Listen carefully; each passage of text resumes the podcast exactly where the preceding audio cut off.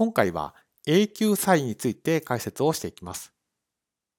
永久債っていうのは、まあ、簡単に言いますと会計の法人税の儲けとかの差で永遠に解消しないものを言います。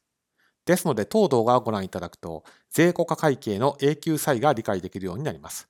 なお、内田正孝は毎日 Twitter や YouTube、Instagram で会計法人税を分かりやすく簡単に、分かりやすく簡単に解説した情報を発信しています。もし分かりやすいと思ったら、ぜひチャンネル登録やフォローをしていただけると幸いです。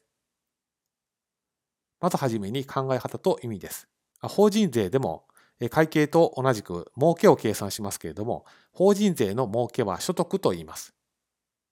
で、所得の計算っていうのは独自に計算をするわけではなくて、利益に法人税独自の考え方をプラスマイナスをして所得を計算するという流れとなっています。で、この差のうち、会計と法人税で最終的に差が解消するものを一時債と言います。じゃあ永久債はどういうものかというと、会計と法人税のそういった差の中で、その差が永遠に解消しないものを言います。そして税国家会計ではこの永久債については対象としていません。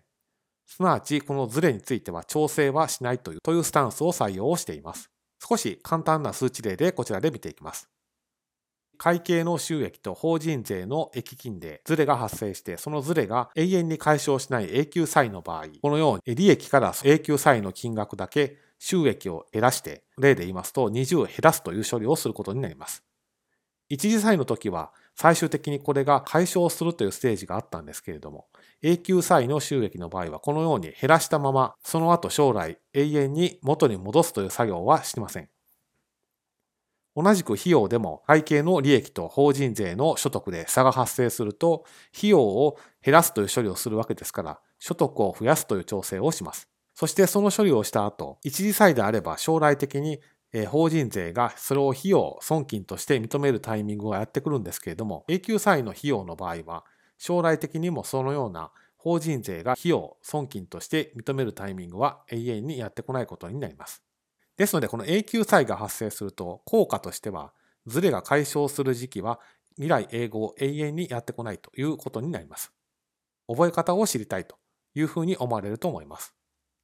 ポイントとしては、その会計と法人税の差が将来的にいつ解消するのかっていうのを考えることになります。ですから覚え方のコツとしましては、費用損金、収益益金間で発生したズレがいつ解消するのかっていうのを考えてみると。具体的には、まあ大抵会計よりも法人税の方が認めるタイミングが後ろにずれる傾向があるので、将来的にそれを認めるタイミングがやってくるのかといったところを考えることになります。また、別表を見るという方法もあります。永久債のほとんどは、この社外流出という項目となって、法人税の別表後の位置で留保項目として貯めるといった処理はせず、別表を読んで、まあ、収益または費用から抜くという作業をしたら、それで処理は完結することになります。すなわち、この社外流出項目をチェックをすれば、永久債はどれかというのが、かなりの割合で把握をすることが可能となります。じゃあ、一次サイトの違いは何なのかっていうのも気になると思います。ポイントはその会計と法人税の差が解消するかしないかといったところを見るのがポイントとなります。ですから、例えばその利益と所得の差が将来的に解消するのかを見ると、法人税が認めるタイミングがやってくるのかといったところを見ます。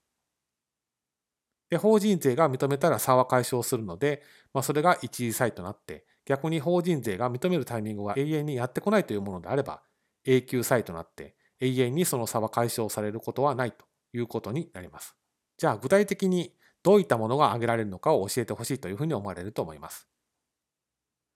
まあ、先ほど少し触れましたが、社外流出項目を考えるとイメージしやすいと思うので、次のスライドで見ていきます。例えば、役員給与で損金不参入となったものです。定期同額給与、